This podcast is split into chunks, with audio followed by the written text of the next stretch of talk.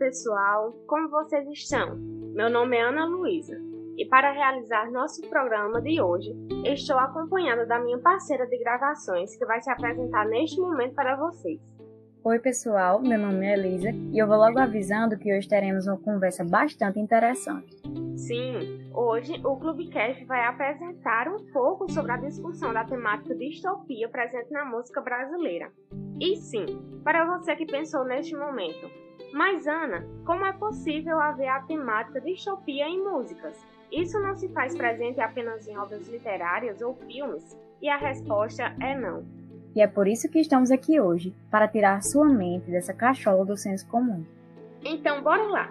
No episódio de hoje, iremos abordar o viés distópico presente nas músicas nacionais, como eu já havia falado antes. No entanto, daremos ênfase principalmente à questão política presente nessa temática. Mas calma lá! Antes de darmos partida para a discussão de hoje, vamos nos situar.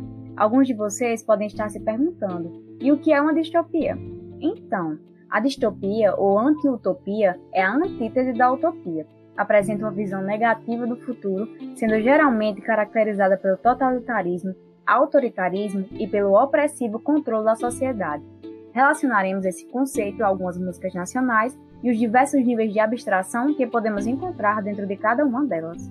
Agora, sem mais delongas, selecionamos músicas centrais para nossa análise.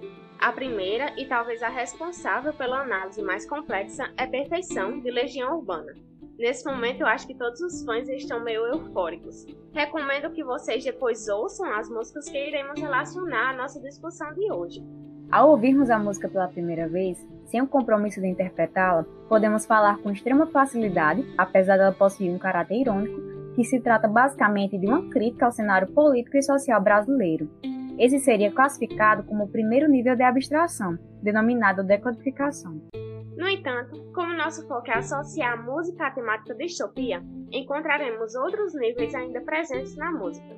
Logo na primeira estrofe, por exemplo, temos, abre aspas, o meu país e sua corja de assassinos, covardes, estupradores e ladrões. Vamos celebrar a estupidez do povo. Fecha aspas. Olhando mais a fundo, o autor pode, de certa forma, insinuar a falta do governo no Brasil ou a ineficácia e negligência do órgão de segurança. Dessa maneira, como o cenário associa-se à presença do anarquismo, faz com que as pessoas ajam da maneira que lhe convém, já que não há ninguém para intermediar os conflitos ali existentes. Esse fator é tratado nas distopias como o estopim de um verdadeiro caos, esse trecho relata a grotesca violência presente na sociedade brasileira, facilmente associada ao estado de natureza, filosofia contratualista, que está presente no caráter político da distopia. Nessa temática, a presença de um sistema anárquico, ou seja, a completa falta de um governo, faz com que as pessoas adotem a violência e o individualismo como forma de sobrevivência, resolvendo seus problemas de maneira agressiva e descontrolada. Isso, concordo plenamente. Mas não há somente isso. O tom de denúncia exprimido pelo cantor envolve-se de maneira direta com a insatisfação popular, fator marcante de um mundo distópico. Sua voz não representa a opinião de um indivíduo, mas da maioria da população. O relato das mortes, da falta de segurança, da calamidade nas políticas públicas.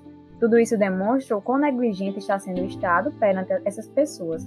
Ainda nesse viés, podemos enunciar esse trecho da música Que País é Esse, também de Legião Urbana, que fala nas favelas, no Senado, sujeira para todo lado. Ninguém respeita a Constituição, mas todos acreditam no futuro da nação.